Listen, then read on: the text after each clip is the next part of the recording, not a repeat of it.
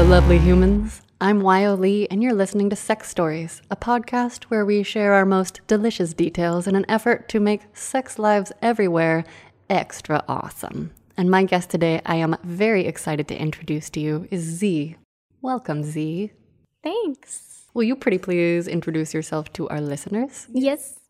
Hi, I'm Zee. I'm 32 and I am non binary trans. I was assigned female at birth and I currently identify outside the gender binary. I use they them pronouns. I am pansexual, kinky. I'm a consultant for a living, and I was born on the East Coast, and now I live on the West Coast. What kind of kinky are you? It's easier to list the kinds of kinky I am not. What kinds of kinky are you not? I have not yet ever been interested in or engaged with scat. I don't like being gagged until I vomit. Don't I didn't know that was a play. thing. Oh, it's a real thing. Yeah, it's a whole porn genre. Yeah. They have the people drink a lot of water and have empty stomachs so that it's less painful for them, but gagging until you have a lot of saliva is one level, and then gagging until you throw up is a Oh. whole other level. I was thinking like a ball gag, and I'm like, how do you throw up? That's you mean like gag like something's down your throat. Yeah, yeah, like uh, during a blowjob. Got it. Yeah. I know about that actually. I've I've definitely thrown up deep throating. Yeah. a little bit, just a little bit in my mouth. That you know that makes me feel so much better that you have thrown up deep throating because I feel like you talk about loving it and being great at it and I guess I always just assumed uh, just hearing it on the podcast that like that meant that you never were gross. Oh, and no, that's, that's- so silly. I would say that's one of the parts of it that, yeah, I'm out of control. And also, you know, if I had a partner that was grossed out by the fact that a little bit comes up when my head is held down too long, they can them. fuck off. Yeah. can you also tell us a little bit about your brain? Yeah, I am neurodivergent. I'm on the autism spectrum. For people who maybe aren't familiar with what that even means, can you give us a brief overview? Yeah, so people sometimes make a mistake that the autism spectrum is a spectrum of high functioning to low functioning, and that's not accurate. It's actually a spectrum of sensory disorders and social symptoms mm-hmm. and syndromes. And if you have diagnoses in enough of those arenas, then you have all the colors for the autism spectrum. It's like a rainbow. So I have sensory difficulties. I get overwhelmed in bright spaces. I need to wear blue blocking glasses. I need to be careful about how much extra chronic sound I get. So I have earplugs. If I get overwhelmed, my vision can shrink in or becomes difficult for me to hear. I also have PTSD. And so the altered states of consciousness that can happen or my altered communication skills definitely come up when my sensory stuff isn't taken care of. When did you first become aware of how those sensory experiences were affecting you as a human being? Oh, very late. Okay. Or I should say, I became aware of that being anything other than the norm very late. I was in my 20s. Okay. It, and that's normal for people who were assigned female at birth. Autism can look very different in us. It's much less diagnosed because the early understanding of autism in the psychological and psychiatric community came from studying affluent white males. And uh, turns out that when expectations are different for a population and when acculturation is different from a population, their syndromes can manifest very differently. So if you think about Rain Man, that's what a lot of psych professionals were taught to look for. Whereas people who are assigned female at birth often get societally accultured to do something called masking a lot better, which is learning how to pretend to be normal um, or to appear normal, to appear not to have the deficits or disabilities that we have or the differences. Um, and it's very taxing. It makes us very tired. And so a lot of people who are assigned female at birth who have autism um, have a history of chronic fatigue uh, which which really comes from just the the energy of masking and, and being out in a world that is violent to our senses. Wow. So normally I ask people to start with their early sexual experiences, and I want to do that now in the context of well, I do want to know about your early sexual experiences. I also want to know how your physical interactions with humans, other humans, has changed since you became aware of how to take care of yourself sensorially. Is that the way to say it? Yeah. Yeah. Um it's funny because we get so little messaging about what things are supposed to be like sexually outside of the movies in our culture that sex was one of the areas where I was kind of always taking care of myself sensorially because I didn't have any models, right? So I was just doing what felt good. Mm-hmm. I have a sensory issue called dysesthesia, and that's related to my autism. It means that light touch can sometimes feel very painful, like knives. Really? Yes. So right now I'm brushing my fingertips. That makes my skin crawl. In a bad way. In a bad way. and when I was less sensorially taken care of, that feeling was much worse. I've done a lot of therapies for the symptoms that I feel don't serve me, that I don't want. And so I can enjoy a, a much bigger range of sensations now. But when I was little and I was just discovering my body, masturbation and sex with myself and touching myself was one of the places where I could really get the kind of firm touch and hard pressure that my body craved. And so I would jam my body into really tight spaces, like in between the bed and the nightstand, so that I could get some firm pressure on my back and in front of me, because that feeling of being contained was really good for me. Mm-hmm. And so later, and this was still even before I ever had a diagnosis. As I got into BDSM and I learned about the two different kinds of bondage, you know about this constrictive and restrictive bondage? Mm-hmm. There are two different kinds of bondage. Constrictive, which is when you are squeezed, mm-hmm. right? Like a boa constrictor. Constricted. Mm-hmm. And restrictive, which restricts your movement, mm-hmm. right? So one feels like feeling held and one feels like feeling held back. Mm. Right? And so you can combine them. You can have something that's both constrictive and restrictive, like a mummy suit. You can have, you know, handcuffs with a lot of give that are just restrictive.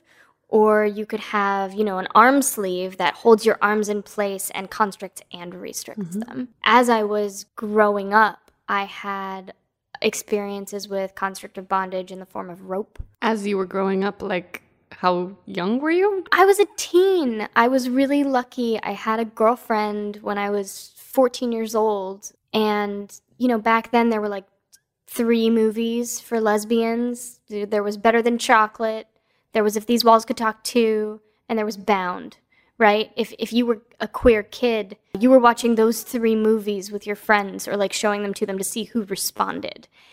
And so uh, we were playing with, you know, rope and restriction and constriction safely. Luckily, we had the internet then to keep us, to help us do our research, and we did our research. But I, I was playing with giving myself the, the deep sensations that I wanted in ways that had nothing to do with penetration sexually and sensually from, from a young age. Can you tell us specifically what those ways are?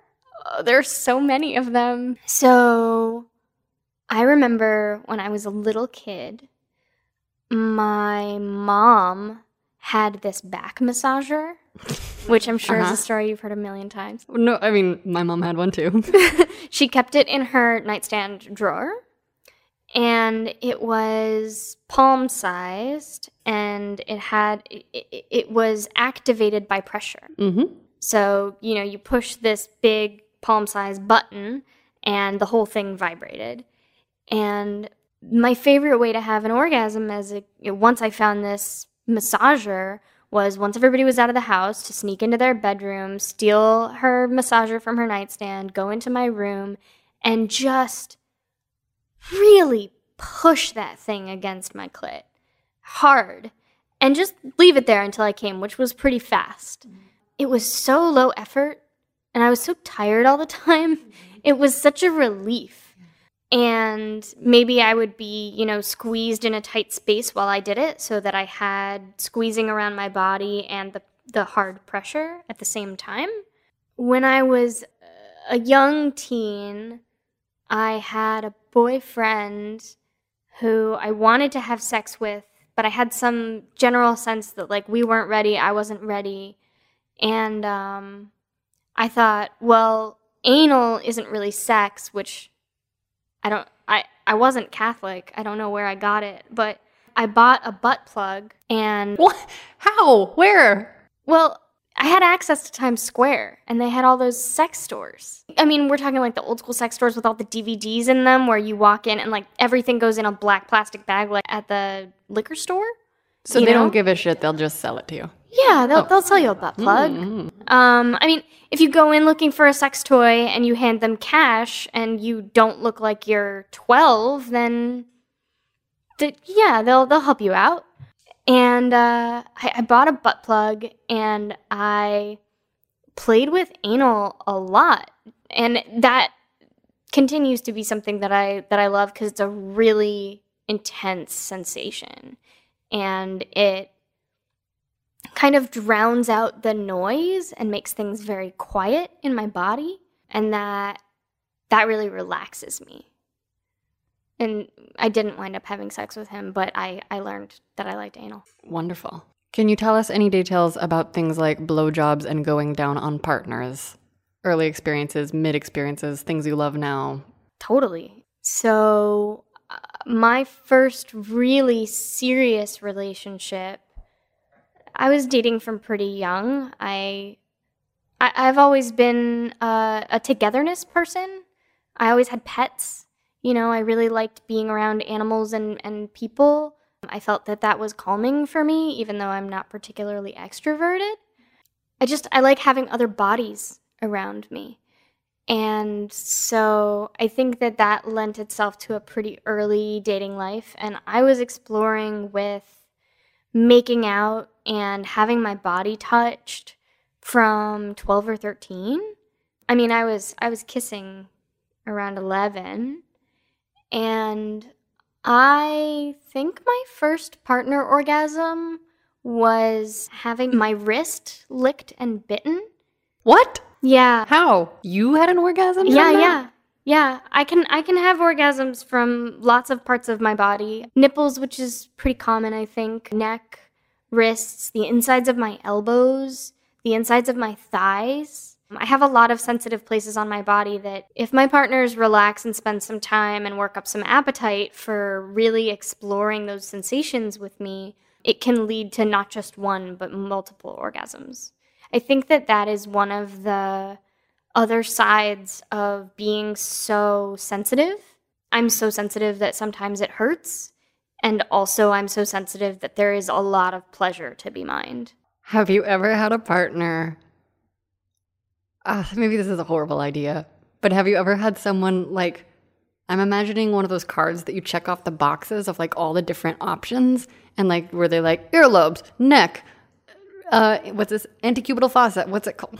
Elbow pit. what did you just call it? The inside of my elbow. Inside of your elbow. Okay. That it's called an antecubital fossa elbow pit. Like, has anyone ever been patient enough to stay away from the go to moves to explore all of those? I mean, the guy that I'm thinking of who basically went down on my wrist and licked and bit it until I came, I think more than once. We never went past second base, right? I mean, Well, how do you count bases when all these other things can make you have sexual Well, feelings? first of all, bases are bullshit. They're based on the male orgasm and the idea that vaginal penetration is somehow the be all end all of sex. they are? Totally. But you can have bases with lesbians. You can. I mean, it's.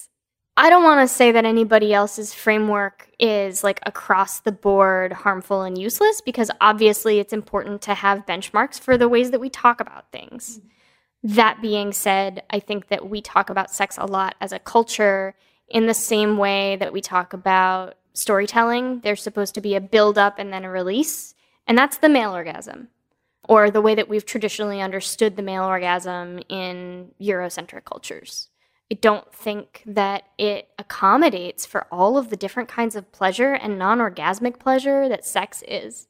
And when you really start taking sex apart and include all of the kinds of sex that you know someone who is disabled or a stone butch What is a traumatized stone butch? a stone butch is someone usually assigned female at birth who doesn't want to be penetrated i don't even know if it's it's it's probably not a term that's much loved anymore but back when i was a, a baby queer it was a term that got used a lot in the lesbian community and if you start integrating the experiences that all different kinds of people have of sex, some people don't like penetrative sex, some people will never have penetrative sex. Seeing penetrative sex as fourth base or, or home base feels really exclusive exclusive to me. I always thought that the home run was an orgasm, so I never. I love that. that's. I think that's what it is. I don't think that's what it I think that's what it is. I, I I love you redefining it that way. Well, I also just think that the idea of build up and release, like, I also experienced that as a female who has orgasms, but I think that that's the most boring form of an orgasm is to just like go, go, go, go, go, go, go, done. yeah. Like, that's the boringest version. I mean, I know people who what they get off on is the delay of the orgasm or the orgasm never happening, right? For those people, even orgasm being the home run is kind of besides the point, right? I think that the point of sex for different people is different. yeah. And um But I'm asking you about your experience. I want you to give the most details about your own experience. I did a lot of making out and a lot of body kissing and petting and touching, a ton of dry humping. I still love dry humping. You know, it's kind of like when you're a kid and you want to stay up until midnight on New Year's Eve and you're not old enough and you're not old enough and then you finally get to. And then when you get to a certain point in adulthood, you're like, you know what I want to do for New Year's? I want to go to sleep at nine o'clock right? Dry humping's like that for me. Like, I get to have sex whenever I want. And actually rubbing my body against something while or someone while I'm wearing jeans and coming without almost any of the biological risk eh, or any of the messiness. And I don't even really like wearing clothes, so like there's something subversive and kinky about that for me. I'm super into it. You can dry hump without clothes, and it's Yeah. too. I totally I I also dry hump without clothes. but developmentally like as as a teen, tons of making out, tons of dry humping, tons of body kissing and touching and when I lost my virginity to my girlfriend and you know, side note, virginity is a construct. I say partnered sexual debut. My partnered sexual date. Well, what does that mean? First partnered orgasm or first partnered orgasm engaging with my to- genitals? You get to pick for yourself. Yeah. My my partnered sexual debut I relate to it because this was the time in my life where I was thinking about it as virginity, right? So I had an experience when I was 15 where I decided I wanted to lose my virginity. Looking back, I don't think about it that way because I think that sex is so many things. And my partnered orgasmic debut happened way before this. But in terms of deciding to be naked with somebody and have their mouth on my genitals until I came, that was my girlfriend in high school. I think I was a freshman. It was great. Did you tell her what to do? Did she know what to do? she was dominant. Okay. And how was it communicating around your physical sensitivities? She really had an appetite for giving me the kinds of sensations that I already wanted. We were really lucky to be super sexually compatible. She wanted to make me feel contained and held and intense sensations. And she was so, so good at doing that. I really, she's one of the best Doms I've ever had. Do you still talk to her? Oh, yeah. Yeah, we're friends. she's one of the best doms I've ever had, you know, and it's that was half my life ago and and we were kids. It really it really showed me that a good dom is as much a caring mindset and a willingness to learn together and communicate as it is to do with any kind of experience. So, yeah, she communicated a ton. She asked me questions, she asked for affirmative verbal consent, she really paid attention to my noises and my breath and what I was responding to and how my body was moving. I think the first time we had sex, she tied me down and I was really comfortable with that. Did you talk about it ahead of time? Yeah. Yeah, we talked about everything ahead of time. Did you call her mistress or any sort of thing like that? Like, were you explicitly kinky or were you just doing kinky things, it sounds like, safely? We were very risk aware. You know, if we were going to play with rope, we both researched how to play with rope and talked about our concerns and questions beforehand and had safe words. I don't know if back then we related to it as kinkiness. I mean, we were into leather and harnesses and sex toys, and I think it was just normal for us because it was both of us. I did not even know sex toys existed until I like went to a sex shop. Like I'd heard of a dildo, I'd heard of a vibrator. I didn't know, you know, I just didn't know the things. I think that if you're gay and don't live on a farm, right? If if if you're gay and you're lucky enough to be around other gay kids and you've seen one of the three gay movies, um do they have sex toys in them? I have to think about that. But I think at some point you realize like penetration isn't just for straight people and it's either sex toys or a cucumber. Lovers, this episode is sponsored by BlueChew. We all know that the foundation to an awesome sex life is excellent mental and physical health, but if proper rest, exercise, and a healthy lifestyle aren't leading to the blood flow you'd like when and where you'd like it, check out BlueChew.com. BlueChew is a unique online service that delivers the same active ingredients as Viagra, Cialis, and Levitra, but in chewable tablets at a fraction of the cost. You can take them anytime, day or night, so you can plan ahead or be ready whenever the opportunity arises. And the process is simple. Sign up at BlueChew.com, consult with one of their licensed medical providers, and once you are approved, you'll receive your prescription within days. The best part, it's all done online, so no visits to the doctor's office, no dealing with awkward physicians who aren't trained to talk about sex lives, plus no waiting in line at the pharmacy. BlueChew's tablets are made in the USA and prepared and shipped direct to your door in a discreet pack. They always say first impressions are important, but what about lasting impressions? Lovers, I do believe that we can always make loving, lasting impressions by connecting and being present and chasing our pleasure and our partner's pleasure. And if your priority is making a deep, deep impression between two beautiful, enthusiastic thighs or cheeks in the name of partnered pleasure, I get it. I've worn a strap on now. I too love having a hard cock. BlueChew and I want you to have better sex. Discover your options at bluechew.com. Chew it and do it. And we've got a special deal for our listeners. Try BlueChew free when you use our promo code LOVER at checkout. You just pay $5 for shipping. That is bluechew.com promo code LOVER to receive your first month free. Visit bluechew.com for more details and important safety information. And thank you to BlueChew for sponsoring the podcast. Well, I grew up on a farm. I had plenty of cucumbers, but it didn't occur to me. Well, just PSA, if it's a cucumber, they, they have tiny little spines on them, so you definitely want to use a condom. Okay. So we've heard a little bit about you receiving. Tell me some of your favorite things to do to a partner. I'm such a bottom. Here's the thing about talking about bottoming. It doesn't mean you're lazy. It doesn't mean you're inactive. Sometimes it means you're that much more uh, like excited to serve, which can be a very active thing. That's true. I think I'm looking at it through a lens largely of disability. Can um, you explain your lens to us? Yeah, totally. I had a lot of chronic fatigue growing up, and I had problems with my joints. So I could fall asleep in the middle of a sexual session if I didn't use my energy wisely. Mm-hmm. And I'm multi orgasmic, so my partner's like making me come a lot often. And that means. That was said with an eye roll, just so you know. oh, it must be so hard to have so many orgasms. Poor you.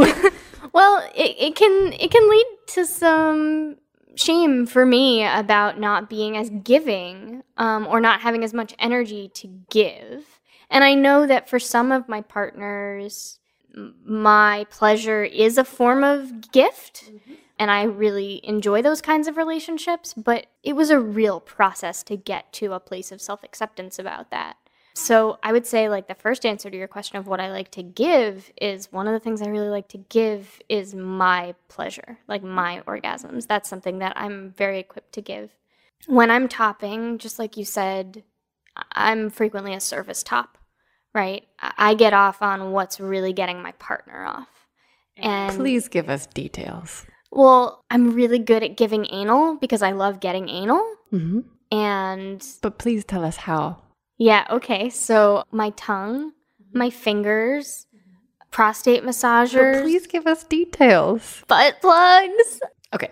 In a fantasy universe where this is on the table in a consensual sort of way, and if I was like, Hi, I'm interested in a rim job from you, what does that look like from you? For me, I like to take my partner in the shower and wash them. hmm Should I shave my butthole ahead of time? Um, I would never ask anybody to shave their butthole because of the ingrowns thing. I think that if somebody wants a butt wax, that's really fun. Waxes leave me ingrown everywhere. I use an electric razor that is designed for old men's necks. So yeah, it's personal. I don't have body hair preferences in terms of body hair removal. I I really like I mean, if anything, I really like body hair. And if somebody's freshly showered, you know, the only smells that the hair is holding on to are really like musky, human, oily smells, which are my favorite. Do you like body hair, the feeling of body hair on your own self too? I love feeling my body hair on myself. I remove it for kinky reasons for some partners, and I also make it very clear that that is a kink activity that is negotiated. Mm-hmm. I don't want it to be an expectation that I am going to uh, uphold some sort of beauty standard that I don't subscribe to.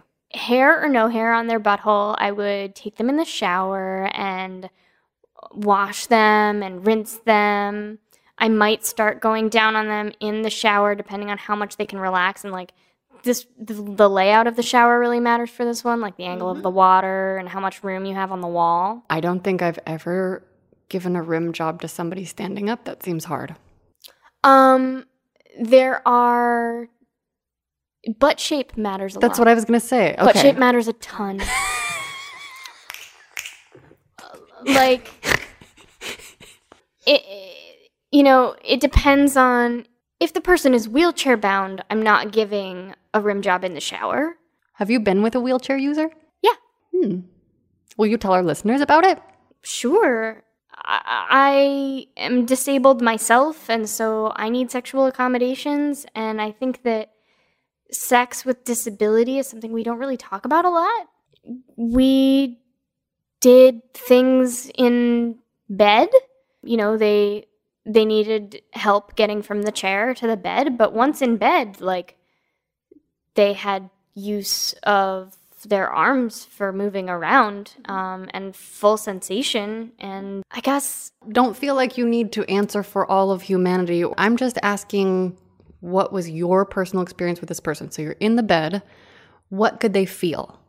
they could feel everything. What kind of conversations did you have ahead of time about what they might need or what you might need to do to support them? My major concern was about my ability to read body language because there was limited lower limb mobility. Mm-hmm. And so the usual kind of like tilting of pelvis well, in response to things was not so much a thing. Mm-hmm. And we we made code words. That was great. It was really, really, really fun. I like giving code words that all sound yummy so that nobody's afraid that they're going to make somebody feel rejected. You know, you don't have to pull away if you're afraid to, you know, offend somebody that you don't know that well. Although I think that sexual situations like it would be great if everybody felt safe to do that. I'm very conscious that that's not always the case.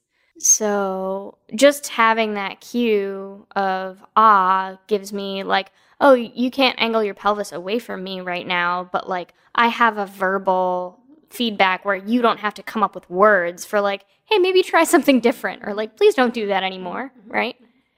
And their arms were very strong and I came a lot. Amazing. Yeah. So back to rim jobs. Okay, back to rim jobs. How deep can your tongue go inside? And do you do tongue exercises It depend. I do do tongue exercises. for rim jobs? Um, I do tongue exercises because my tongue swells in my mouth in response to foods. Hmm. And so I have to do them to keep my my speech okay. Because otherwise, I, I develop some speech differences that make it harder for me to be in the world. So my tongue is pretty strong, and um, how, how deep my tongue can go really depends on how tight the person's butthole is, right? Like, if they're really a relaxy butthole kind of person, I can go super deep. Um, but like, my tongue's not gonna fight an anal sphincter and win.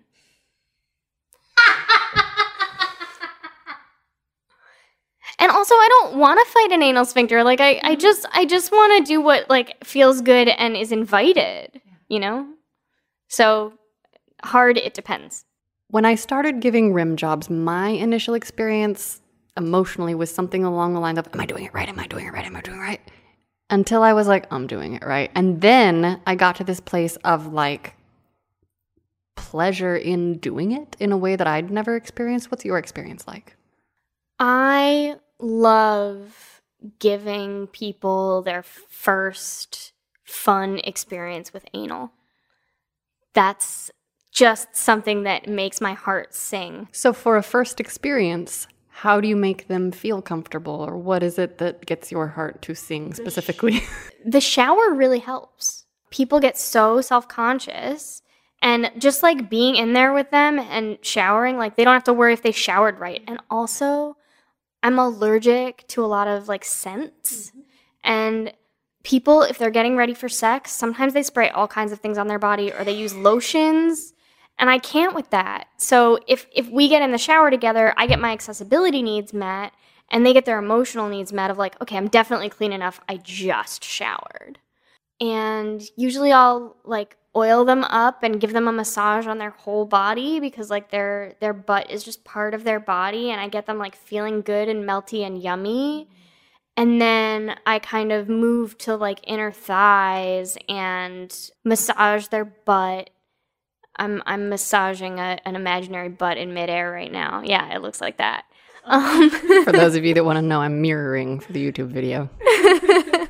and then I start really gentle on the outside and I only go inside when it's really invited and I Do you start with a finger or a No.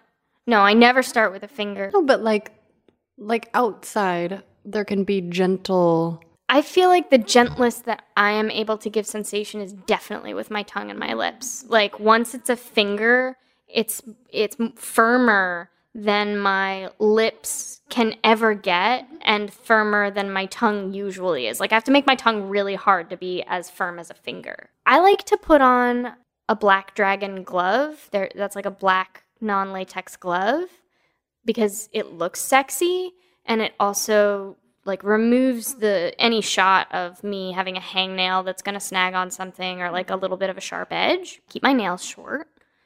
And I, I put on a black dragon glove and if i'm going to use my finger i lube it up a lot. Like i don't just use spit i use tons of silicone lube. And then it's a lot of like gentleness and kind of overwhelming the area with warm wetness and sensation massage until they're really not sure where their butt ends and their butthole begins right i feel like getting rid of the of the boundary between like that's outside my body and that's inside my body is a big part of calming people down and relaxing them. And then I'll get in there maybe with a little bit of tongue, maybe with a little bit of a gloved finger. I just think people have a lot of psychological and emotional shame stuff around specifically buttholes. And I take a really delicious pleasure in dismantling that aspect of the oppressive patriarchy.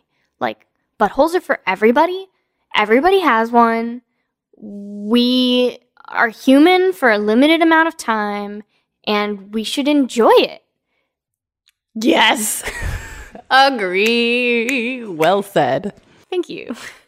I also do feel that way personally about a lot of my orifices, even though I get weirded out by ear stuff sometimes. Like, that's such a mood thing for me. Me too. I get weirded out by ear stuff, ear hole stuff. Mm-hmm, mm-hmm. Uh, my ear holes don't like being touched or breathed in.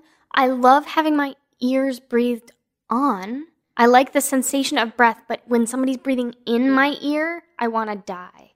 And tongues, it's interesting because with tongues in my ear, some people like to lick inside, and that used to really weird me out until it was a thing that my master, my former master, did to me, for me, at me, about me, in me. And that was okay. I think, I haven't tested this with another lover. I think if it were not a Dom, I would not be okay with it. Uh, there are tons of things that I wouldn't be okay with if it weren't a Dom. Well, y- yes, but that is not one. Ear stuff is not like a thing that requires training or safety or all of that. But yes, there are many, there are thousands of things I wouldn't agree to. Lovers, we are going to take a quick pause for a word from our sponsor, and they have given me notes to do a sultry female voice, so I'm very excited and I'm going to do my best. Did you know the Flure app is a safe place to open up, embrace your desires, and find like minded people?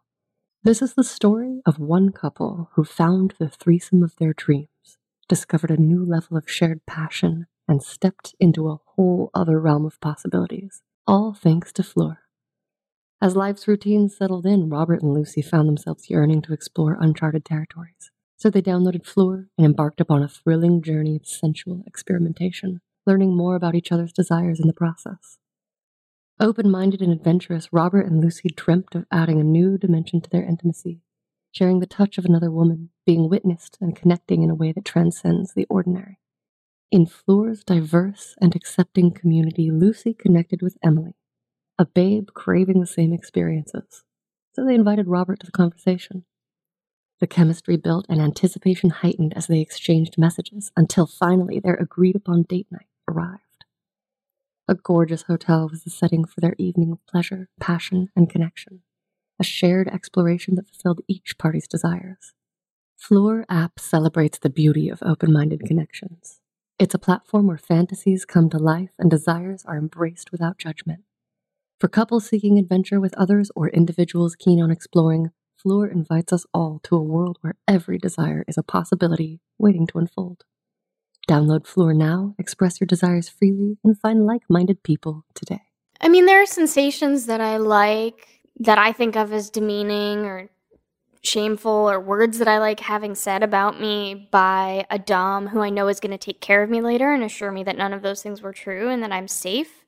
And there are ways that I like to be made uncomfortable when I know that the Dom really likes it, right? And like, if I'm being made uncomfortable and it's just because you think I like it, that's terrible. That's worse. That's bad. That's bad. That's just downright bad. And so much of the sex of my early 20s. Yeah. you like this, right? This is a thing that people like? No. Maybe, not me. and as we're thinking about these different sensations and things you do like and don't like, as an adult person who now understands how your body and sensations work a little bit better, have you noticed that that shapes the conversations that you're having with lovers about your likes and dislikes? Yes. I I think the main thing is super simple, which is that I have become conscious that my general dislike for light touch is not the norm. And that took me some time to understand because I happened to be very sexually compatible with my first serious sex partner. And that relationship lasted for two years. Mm-hmm. So I really kind of got lulled into a sense of security about, like, oh, this is what sex is like. People touch you in ways that you like. And then I went out and dated and especially started dating men more. And they get fed all kinds of ideas from media and from porn about what's sexy and what people like. And I started really having to have conversations about, like, somebody would do something and obviously I was not responding and I was used to a kind of sexual relationship where like my lack of response would be taken as a no. Mm. And all of a sudden it was like the norm out there. Like people took a lack of response as like, "Oh, I guess I'll do this for longer until they respond." And I was like, "No." And so I found that I had to start teaching people like and the thing that I led with and that I still lead with with new sex partners is listen, my relationship to light touch is probably different than what you're used to. And I need a certain amount of pressure for it to feel good. So if you're trying to hurt me, light touch is a great place to go. Mm. Like if you want me to be suffering and in a lot of pain, here's a shortcut. But if that's not the kind of relationship that we're making, these are the things that feel good. And that's heavy pressure. It's a lot of the same stimulation for a long time. I get into a groove and I want to ride it out. Every time, and this is something that's true in my autistic life at large and also true in my sex life. If I'm doing something, I don't like task switching. So even changing positions for me can be very disruptive. Changing sexual positions? Yeah, changing sexual positions. Like, if I'm enjoying something, I want to enjoy it. And if I'm giving you a lot of enthusiastic verbal affirmative consent, that doesn't mean, okay, now switch it up and take it to the next level. It means, like, let's do this more and more intensely. What else? What else about communication? Did I answer your question? Do you talk with partners ahead of time about being autistic? Oh, yeah. What's that conversation like? One of my symptoms is that I can become nonverbal when I'm uncomfortable. So I need my partners to pay a lot of attention to my body language. If I start to lock up or freeze, I need them to see that. Hmm. And so that's something that I have them look out for ahead of time. My I mean it's it's hard to get me in bed if you're not already pretty down with my weirdness, my divergences. I'm pretty obviously pretty weird. And so it, it's seldom that I wind up in a sexual situation with somebody who doesn't already know that I'm autistic. Because you talk about it. Because I talk about it and because, you know, pretty early on in a relationship with me where it even might become sexual, people will say something to me like, You're different from other people in this way that I really like. And my answer to that is usually, I'm autistic. Which, you know, it's not my whole personality, it's not the only thing about me, but it's a really important thing about me. My memory is different than other people's. The the things that I hear and hold on to and the understandings that I have about what people have said, uh, those live in me differently than I think they live in a lot of other people. And people notice that. I think Can you say how? yeah. I was just having a conversation today actually with somebody who said they they asked me a question and I answered it with something that they had said to me about uh, three or four months ago in passing. And they said, How did you remember that thing that I said? And the shortest answer to that question is I'm autistic. Right? That that is a thing that this brain held onto. And I know that it was in passing and I have a catalog of our conversations and you know this card in the catalog file popped up when you brought up this topic. And then he made a joke and I answered the joke with another thing that he had said months prior. Right? So, how does that work for you sexually? I have a file in my mind for what has worked for each partner in the past. And sex is kind of a game for me in exploring and intensifying and multiplying pleasure based on past experiences. It's like it's about building an experience library together.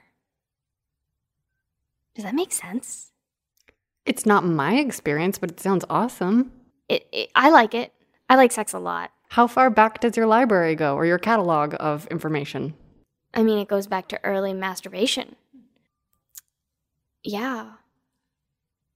I would love to hear some details about kinks you enjoy. Okay. Well, I like constrictive and restrictive bondage. So I like being tied up with ropes and tape. I like being suspended from the ceiling with ropes.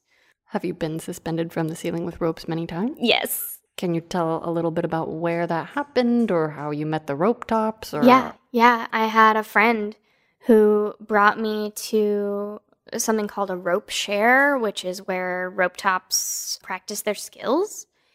And they shared a rope top with me that they really enjoy. And so I had my first experience being suspended with a person who was trusted by a, a trusted friend of mine. Do they just you walk up and they're just like open for business in this event or there was an Um, introduction made or how does that Yeah, yeah, she made an introduction. I had, I think, reached out, maybe I'd reached out by text before the event. I've tied with them a few times since, and I've tied with other people at that event since. Did you go upside down? Yes. What's that like for your brain, blood wise? It is so calming. It's so soothing. I'm also a masochist, so the pain from the rope, all that pressure pain from the rope, the deep, heavy, sharp, constant pressure from the ropes wrapped around my thighs and my arms hypnotizes me into a really safe feeling happy place where I'm getting the sensation that I want and need. And I know that the rope top is enjoying creating the container for that and I also know that it's not as physically taxing as if they were putting all that sensation into my body just with their body, right? Like this tool of this rope, the leverage that they are accessing by using it is multiplying both of our pleasure. Do you get dizzy when you come down? Or is it so slow that it doesn't matter? The rope top I love the most teaches other rope tops that taking somebody down should last as long or longer as putting them up. And it is absolutely a high. Coming down is a high. And then it's like coming down from drugs. that sounds so fun. I want to be a tied. It's amazing. It's super, super fun. I watched it happen at a sex party I went to a couple years ago, and it was just beautiful. And this sub had very long hair and appeared to be female bodied. I didn't have a conversation with them, but it was so beautiful to watch. It was like art. And this rope top, I mean, they they were a couple as well, and just to watch them together afterward, it was beautiful. It's so hot. What else? Okay. Other kinds of bondage I like. I love it's a yoke really where my neck and my hands are bound by cuffs, locked cuffs to a, a rod, so they're sort of held out. I hate spreader bars, and I have a partner who loves to make me hate a spreader bar. A spreader bar is different from a a yoke. Is just like A yoke is hands and neck. A mm-hmm. spreader bar, the one I'm talking about, is between your feet. and you hate it. When I come, I like to put my legs Oh, together. me too. Like I rub my legs together like a cricket. Oh, oh, like you you rub them? I I they they're rubbing. Can you do this on camera? Mm-hmm. Yeah, they're they're like rubbing over each other. Okay, interesting. Am I doing it right? It's almost like I'm scissoring myself, like I'm moving my pussy around with my legs while I come. And so if I if I don't have that movement, I have to relax my body so much more to allow the orgasm to happen without the sensation that I'm used to providing myself.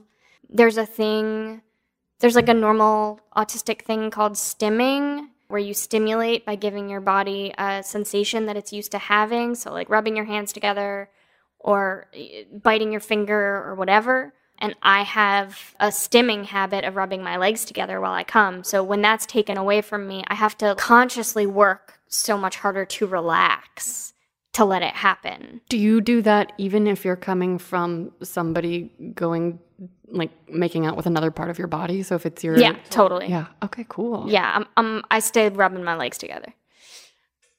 What about pet play? Oh, I love being a pet. What kind of pet? Okay, I am many kinds of pet, and sometimes I am many kinds of pet at once. So I'm a dragon, I'm a kitty, I'm a bunny, I'm very, very occasionally a puppy. I'm really only a puppy with other puppies because puppies prefer usually to play with puppies than kitties. Oh. Yeah. Like I'll play with puppies as a kitty if they want me to, but like I'll I'll go puppy for some puppy play. Do you ask that verbally or do you just make animal cute? Like how do you figure it out? Depends on the scene. I've done it both ways. Like I have asked a puppy to play as a kitty and been swatted away and then asked to play by Wait, you got swatted? Yeah, I got swatted away. Doesn't seem like a very puppy like gesture. That's true. I'm not really in a like critical frame of mind when I'm doing it, you know? I It know. Made sense at the time. not- I'm just giving my commentary. So, uh, and then I like went in and went hoof and it got the affirmative, like, yes, play with me, tail wag. do you have different tails? Yes.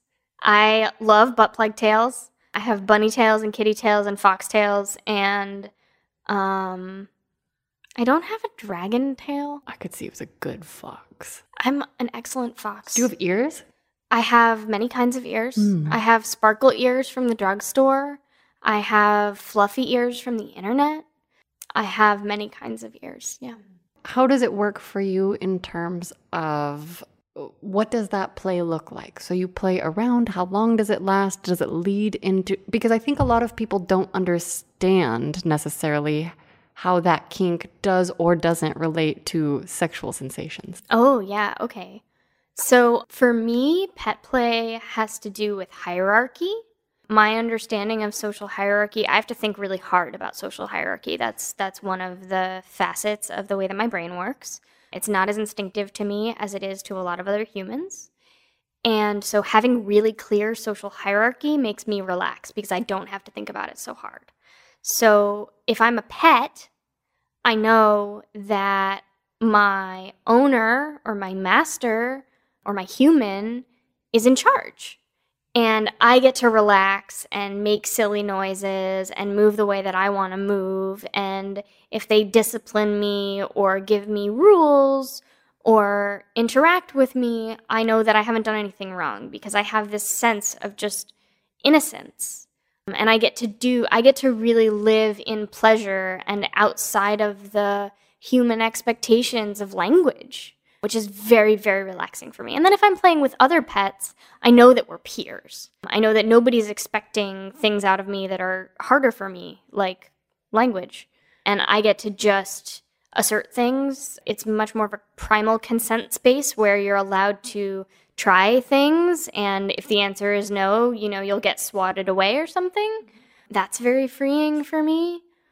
Which doesn't mean, I mean, we do talk about, you know, consent and invited activities and limits beforehand. It also sounds like you're in spaces where that is part of the agreement in arriving there. Yeah, if I'm playing at parties, usually when I'm playing with other subs, I'm playing at parties or other pets. I don't have any lovers right now who are other pets. I'm thinking, but I think that's true. And you know, it's funny, I'm in a bunch of autism groups on Facebook where, you know, we talk about our experiences and one of the things that gets talked about a lot is like, oh, I found this partner and he doesn't think I'm weird for making animal noises in normal life about things, right? Or to try to communicate. And that has always been a part of my experience. Like, often it's easier for me to vocalize as an animal than as a human. And so that kind of goes seamlessly into my sex life. But when I discovered just how much I like having a penis in my vagina while I have a butt plug in my butt, mm-hmm. that's when it all came together mm-hmm. with pet play because I was like, there are all these butt plug tails. And so the number one phrase out of my mouth during pet play is fuck the tail into me. Like at some point, I'm having a great time and I'm like, yeah, fuck that tail into me because I'm getting pounded and the tail is pushing into my butt and it's it's such a good feeling. It's so good. Amazing. Yeah. How does one discipline a dragon? Well, I like to think of my dragon as like toothless from How to Train Your Dragon. So, you know, I'm very powerful and big and strong, but I'm very playful and really I'm there to serve. And if I'm doing something wrong, it's because I'm scared or it's because I don't know how. I'm I, honestly, when I'm a dragon, I'm a baby dragon, and that's you know it, that goes into daddy baby play, which is another dynamic that I like to play with in my kink relationships. And just in my experience talking to my autistic friends, age regression is like a thing that I have some common experiences with some friends around. I think it's a lot like pet play in, in that just the onerous social expectations of normal human adult behavior are removed. And that is particularly a relief for those of us who struggle to mask, but I think I think it's a relief for a lot of people.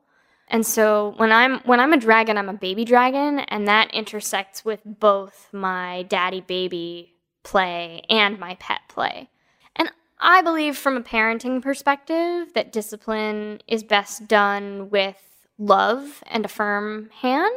I'm not super into punishment. I have partners who are into punishment and I might take it as humiliation, but like I don't buy into punishment making a better behaved, happier, healthier being. And so there's a lot of forgiveness in disciplining a baby dragon. There's a lot of like, baby, do you know you're very big and that that will hurt people? Like, there's a lot of teaching me about my limits, or like, no, baby, this is when you sit down and you put daddy's dick in your mouth. Amazing. you can have playtime later. We can we can play fetch later. Right? It's it's it's really toothless from How to Train Your Dragon. Do you have a sex question for me? I have so many sex questions for you. Um Is there anything that you have learned doing this podcast that you want to try that you haven't had a chance to try yet? Hmm. Oh my god, yeah. I mean, the answer is yes. And now I have to remember what it is. Also, because I'm so out of touch with my sexual being right now. I mean, I want to be tied. I want to go upside down. I don't know if I could handle it because my brain, it might actually be too much for my head. Sometimes being upside down, in, you know, in yoga stuff is not good for me. And I know that things change a lot when I'm in anything subspace or subspace adjacent.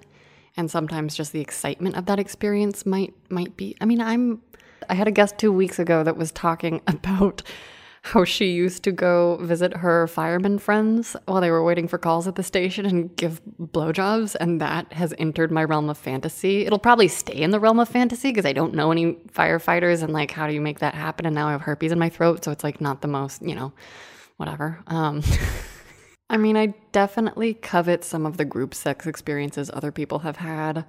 I definitely want to go to more play parties. I don't know how that will happen for me in my life because I don't want to go alone and any sort of partnership that might feel good there feels so far away. so, but who knows? So yeah, so I'm just gonna say rope stuff for now. There's still many, so many kinky things that I want. I want to have a double penetration at some point with with two. Well, I would love to actually have a triple penetration with fleshy cocks. but then also, like, I love the idea of anyone else touching me at the same time. So I don't know. I guess for me, it always comes back to a gangbang. That's a great list and a great note to end on. I guess for me, it always comes down to a gangbang. And if you could go back in time and give younger you a piece of sexual advice, what age would you pick and what would you say?